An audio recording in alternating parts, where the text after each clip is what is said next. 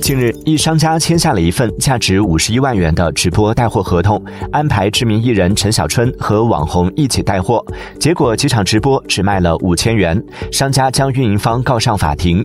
最终法院判决运营方给原告商家返还四十一万多元的服务费。近几年明星直播带货翻车的案例并不少见。对于明星带货现象您是怎么看的？您会为明星带货而消费吗？欢迎在评论区分享您的观点。